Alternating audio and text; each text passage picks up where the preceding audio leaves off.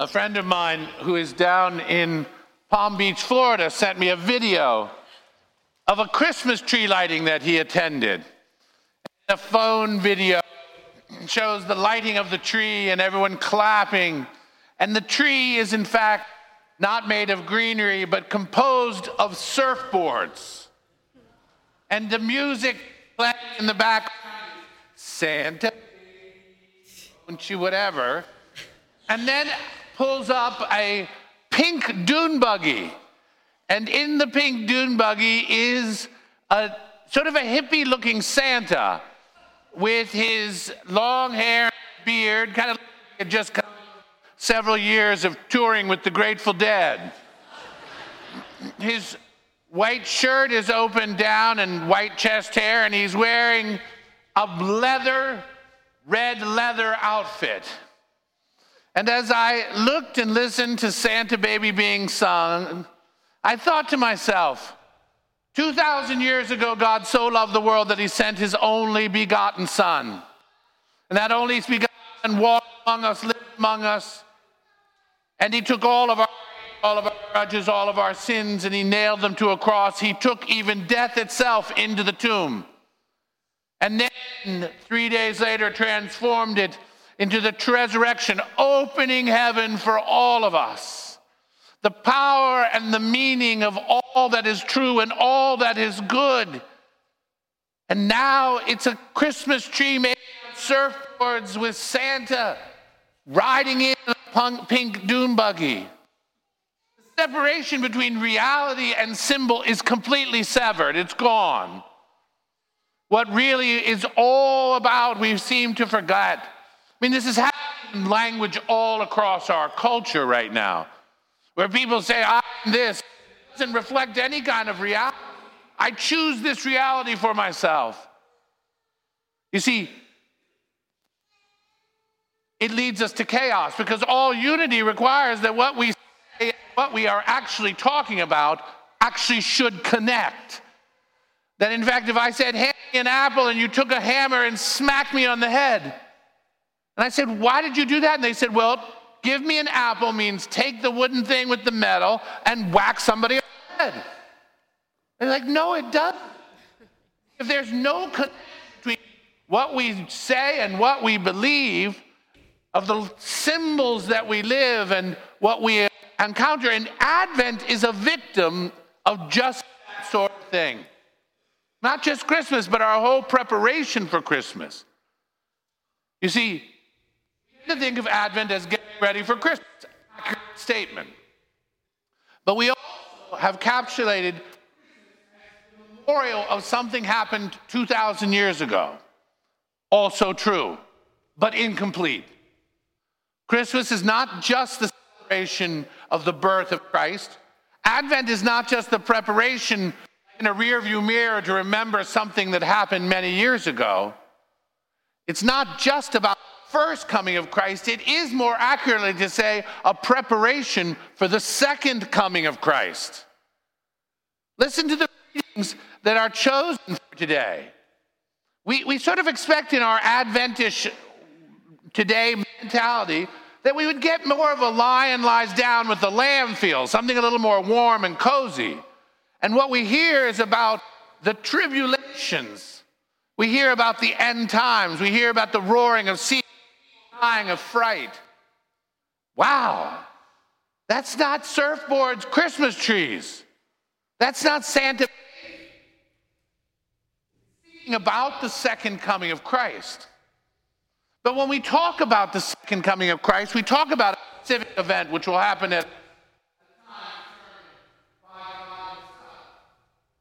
the reading were meant just to speak only about that event, then their relevance would only be for the people of that generation. The people who are going to be, so if we're alive right now and it's not going to happen for, you know, whenever, does it really matter to us? Well, the tribulations that of are not just about the one final event, it's about each one of our final events. You see, Advent is in a way a reflection on that time. We all know somebody that you say, Did you hear about so and so? He went to work and he died at two in the afternoon. Boom. And you're like, Wow. Not wait. Go to the dry cleaner and then I'm going to start, then I'm going to die. No, you didn't say that.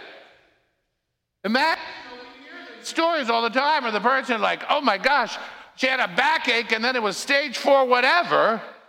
And you say, oh my Lord, that's horrible. But in reality, it's the truth that each one of us is going to face, maybe after long, long lives or perhaps not. But it does allow us some time in this season of reflection. Advent means to the coming, ad venire. It's not just what happened, it's most importantly about what will happen. But if you lived each day most fully alive and aware that it could be your last day, you probably would live it pretty fully. You would probably have your priorities completely straight. You'd probably get your prayers done, don't you think? You probably wouldn't pick a bad fight. You probably wouldn't be holding that grudge. You might write that person or call them that you've been meaning to. You'd probably go to bed saying, Wow, that was a good day. And so it stop and look. It's really about living most alive. And Advent is about awakening ourselves. The most powerful way of preparing for the coming of Christ is to recognize that He comes in every single Mass body, blood, soul, and divinity in the Eucharist. Make this an advent of the Eucharist. Slip in a daily Mass once or twice in the week. And remember that as we behold the Lamb of God, that Lamb of God is going to ask us, How are we doing? someday. And amidst the tribulation, be the private or the, the global ones, Jesus is not saying, Run for the hills. Jesus stand erect because your redemption is at hand. He's saying, stand up amidst all the chaos with confidence because you're living this day most fully. In order to prepare for a big death, it's not bad to take a little deaths. What am I talking about? They're called mortifications, little deaths, little bitty deaths. And we do it, we're used to doing it during, during Lent. But it's not a bad idea to do it during Advent at all. To say, okay, but I'm going to make a small sacrifice. Maybe it's a sacrifice of prayer. I, I don't ever say the rosary. I'm going to start saying the rosary every day. Or I'm going to read the scripture of the day. I'm going to actually step away from, what I, from my life into a little death and find new life. Maybe it's actually saying, you know what? I'm not going to eat a Christmas cookie until Christmas. Hmm, can't live without your latte? Then die a little bit and find new freedom. Make it more delicious that Christmas morning, frothy milk comes out and you're like, He's there. My brothers and sisters, the Lord will come. This we are know for sure, both at the end, but to each one of us. And the season of Advent is not just looking backwards, but most importantly, looking forward. And in doing so, making today most fully alive. Take the time this Advent to go to a good confession. The death to our sin is, is the awakening of absolution, of new life, finding freedom. Amidst the tribulation, my brothers and sisters, our redemption is at hand. Praise be Jesus.